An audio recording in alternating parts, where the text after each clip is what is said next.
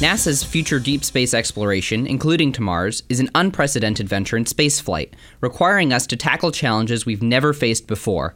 For instance, we know the human body changes significantly while in space, and we'll need to find ways to address those effects. NASA is conducting research to learn more about the long term impact of extended human spaceflight.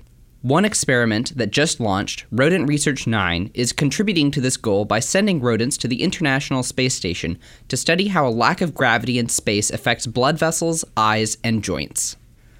Using transport and habitat technology developed at NASA's Ames Research Center in California's Silicon Valley, the mice will fly to the space station aboard the 12th SpaceX resupply mission and return to Earth about one month later, Due to the biological similarities to humans, the mouse is a good choice of model organism for research aimed at understanding the biological changes caused by the space environment.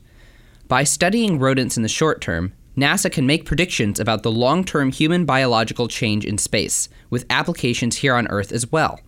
Kevin Sato, the project scientist for the Space Biology Project at Ames, says Space biology scientists have observed accelerated changes in mouse physiology in the space environment that are characteristic of some human diseases, such as osteoporosis and aging. Similar changes have been observed in astronauts, so the space environment allows scientists to study physiological changes in astronauts using the mice as a model. We can also investigate physiological disease processes, which normally take years to develop during the duration of a spaceflight investigation, continued Sato. The changes we see during this rodent research experiment will allow us to better prepare our astronauts for long term exposure to low gravity environments. With limited opportunities to send experiments to the space station, the only true microgravity laboratory that exists, NASA must use each mission to its full capacity. For Rodent Research 9, the agency's space biology program is sponsoring three scientists from different universities to address different issues.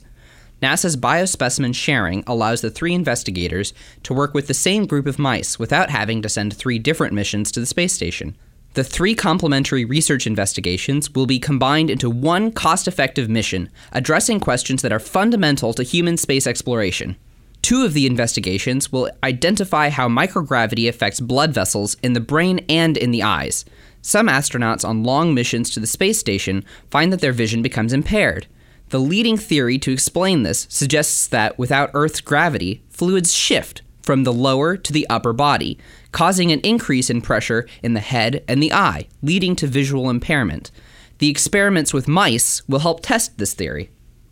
Exposure to weightlessness can also cause tissue degeneration in hips and knee joints. The third experiment on RR9 will look at cartilage loss in these joints.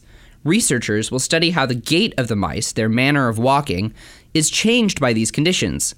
Understanding how weightlessness affects cartilage will help NASA develop ways to counter these adverse effects, allowing humans to stay healthier in space for longer periods of time. For humans here on Earth, Rodent research related to limited mobility and degrading joints can help scientists understand how arthritis develops in people, and better understand the visual impairments experienced by astronauts can help identify causes and treatments for eye disorders.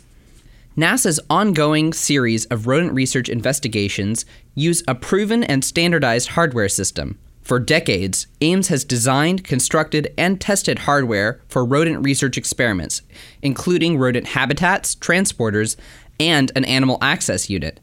This hardware is versatile and reusable, providing ongoing support for space related rodent research carried out by NASA and its partners in industry and academia.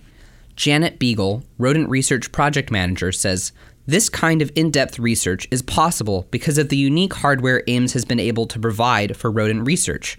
By transitioning from a payload system, where a researcher's team would start from scratch each time we send up an experiment, to a permanent hardware facility provided by NASA, we can have an ongoing and consistent rodent research presence on the station.